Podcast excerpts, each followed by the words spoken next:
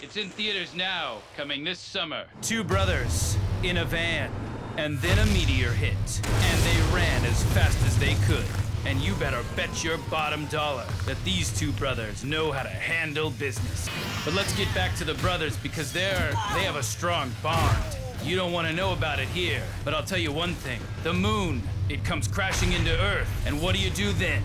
It's two brothers and a and and they're gonna it's called Two Brothers. Two Brothers. How we doing, everyone? This is the Two Brothers podcast with your favorite two brothers. We got Locke Ferris in the stew. So excited to get into it today. Austin. We got Austin Ferris in the stew, and uh, we're just gonna be talking about what we've been up to, uh, pandemic wise. Mando season two. For me, first of all, absolute banger. Second of all, it really just showed how badly they screwed up the movies. Yeah, I, I would agree there. an absolute atrocity. It was the perfect balance, season two, of new characters, new worlds, and like touching on nostalgia with Boba Fett and Luke. But like the movies, think about how hard the movies tried with like bringing back Harrison Ford and just giving and, and Mark Hamill and just trying to give you all these reveals and drops and whatever that was just like and literally the plot of seven is just a new hope all over again Yeah. like they were trying way too hard to just run the old script back I I think it's better that Mando kind of when they showed these like great characters that everybody loves, like Ahsoka Tano and like Boba.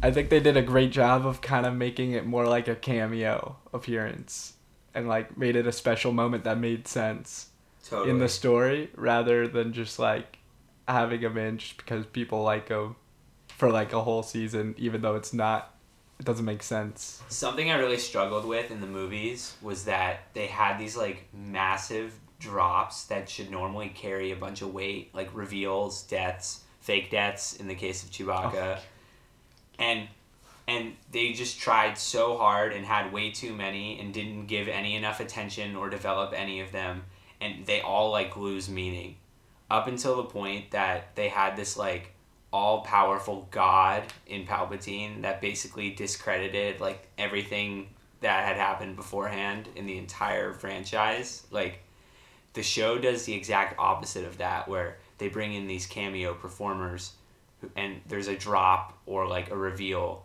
and it's like you feel sick, but it's not something that is so crazy that it's going to discredit other parts of the world or the franchise. Does that make sense? it they do a good job of making you like earn it. You have to get like the character development done, like the plot development, and then you get the big reveal, and it makes it like more heavy, I guess.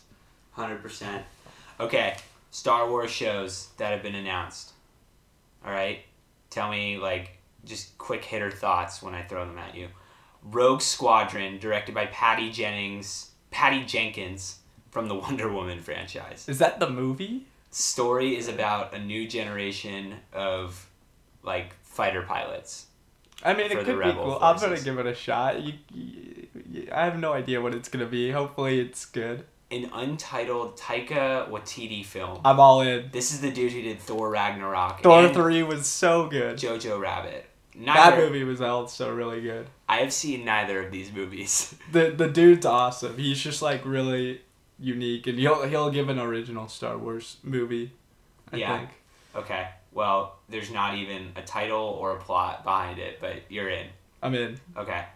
Live action Obi Wan show with Ewan McGregor. I'm in. Apparently, Yeah. Hayden Christensen's gonna be in it He- too. he's Darth Vader. Yeah. so how does that work? Like, is it to be his voice? Like, they put it through a voice modulator. So. Like, It's gonna be him, Darth. Vader's voice. Like, James Earl Jones. Like, are they just to morph his voice? Like, what's the point? Like, are we just to look at the screen and be like, oh, I guess. Yeah, Anakin in Revenge of the Flashbacks, Sith was about six three. Like, Flashbacks, hopefully. Okay. Too. Yeah, yeah, Maybe that's a good Obi Wan PTSD or something. yeah. Like, oh, hey, Darth Vader has a very similar gait to, to Anakin. uh, yeah, it's gonna be sick. Ten years after Revenge of the Sith, so it's still a youngish Obi Wan. yeah. I like it. Okay, Ahsoka gets a live action show with executive produced by Dave Filoni and Jon Favreau, starring Rosario Dawson. I mean, That's gonna be the num. That's number one for me. it's gonna be Grand Admiral Thrawn. I'm guessing for season one. It's gonna be Something like Banger that? Nation, and also, um, some Mando reading into Mando, like the reason that, like I think Ahsoka, is like looking for Ezra. And because Ezra's with Thrawn, right? There was all the talk of like, where's Thrawn, right? Yeah. I think that that's gonna be maybe one of the plot points of the show potentially. Hopefully. Don't know If- that for sure. Yeah. That'd be sick. Um, Grand Admiral Thrawn from the Clone Wars, who was mentioned in Mando season two. Um, Rangers of the New Republic. Same timeline as Mando. Live action series from Jon Favreau and Dave Filoni. I mean, any any show by those two, I'm in. So it's gonna be a banger. Mando, Mando done by Jon Favreau and Dave Filoni. Dave Filoni is the one who did Clone Wars and Rebels. Rebels, and he basically built out. It's basically the best canon build out since the original trilogy, and like the only, the only good things that Star Wars has done since the original trilogy is done, is managed by Dave Filoni.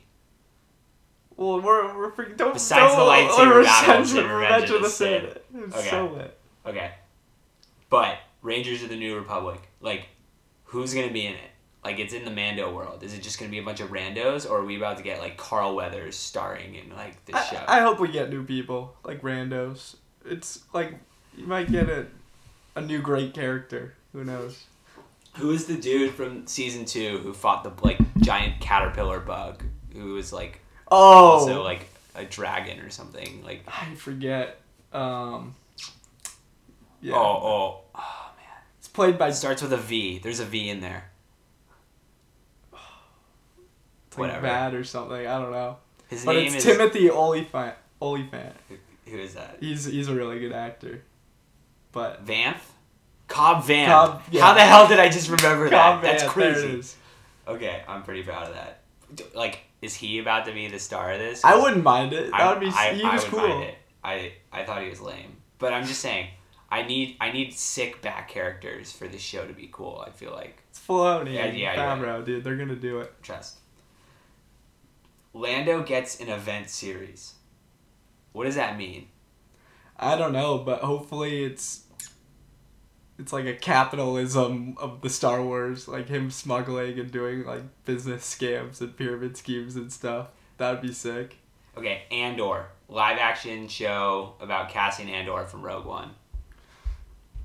I liked him from Rogue One. He was he was pretty cool. You didn't get like I don't know, who knows, the show might bring a lot more depth to his character. I thought Rogue Rogue One gets a lot of love now. It was good. I liked it a lot. I yeah, I'm I guess the show could be okay. It also depends who does it. Yeah. It's from a time in the universe that I don't really care about. I gotta say. Unless there's a bunch of Darth Vader. Like just I don't It- think there will be. yeah, I don't think so either. Um, but there's gonna be a bunch of Saw Gerrera. Do you think uh Yeah. He's gonna be like a his name? spy, right? What's, who's the guy who plays Saw Gerrera? Oh, Forest Whitaker, dude. Do you think he's gonna come in for the show? Saw Gerrera, so much sicker in Clone War or in Rebels. Is it Clone War? He's in Clone Clone. Wars he's in both. too. Yeah, he's in both. both. So much sicker in the animated shows than he is in uh, in Rogue One. He's so Forest Whitaker, like, bruh. I'm sorry. Um, the Acolyte. Show, I'm really excited about this one. show about the dark side and the final days of the High Republic. This is gonna be their first movie like outside of the timeline we know. Is it a movie? I don't remember, but it's gonna be I was trying to figure it out. It- it's gonna be like Old. Republic or something. What's High Republic compared to Old Republic? I have no idea, but I just know different timeline, new part. There's gonna be tons of Jedi's probably alive at this point. Tons of Siths, I bet. Yeah, so do you want to explain what you showed me on YouTube, the the Old Republic?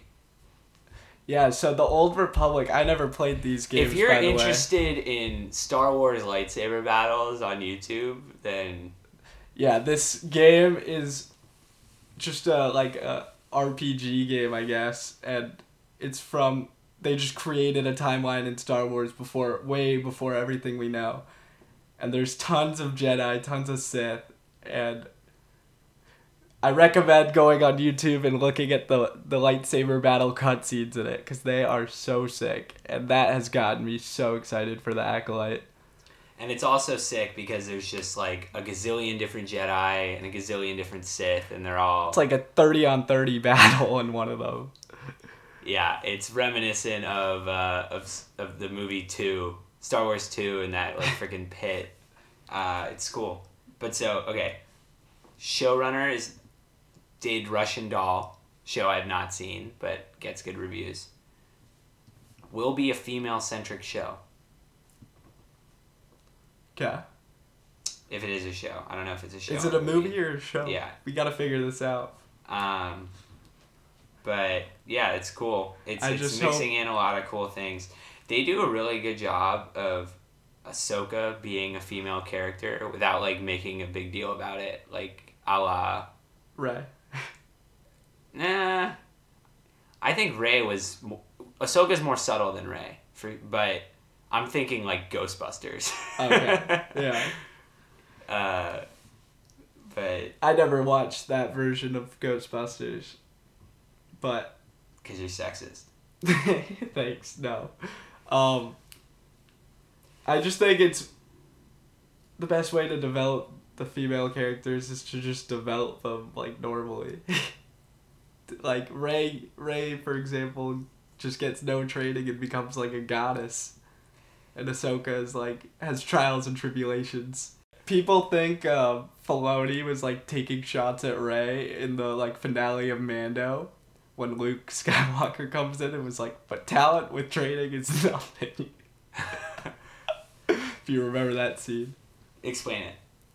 he goes, you, you, when he's talking to young Grogu, he says, Luke Skywalker says something like, "He will not be safe." Like talent with training is nothing, and he will not be safe until he masters his abilities or something. And so people are like, "That's clearly a shot at Rey because she's she has no training. It's just a god." Yeah, yeah. Um, okay, the Bad Batch. Do you want to explain the Bad Batch? Bad Batch was like three episodes in the Clone Wars final season, and they were like mutant clones or something, and they all had unique abilities, I guess.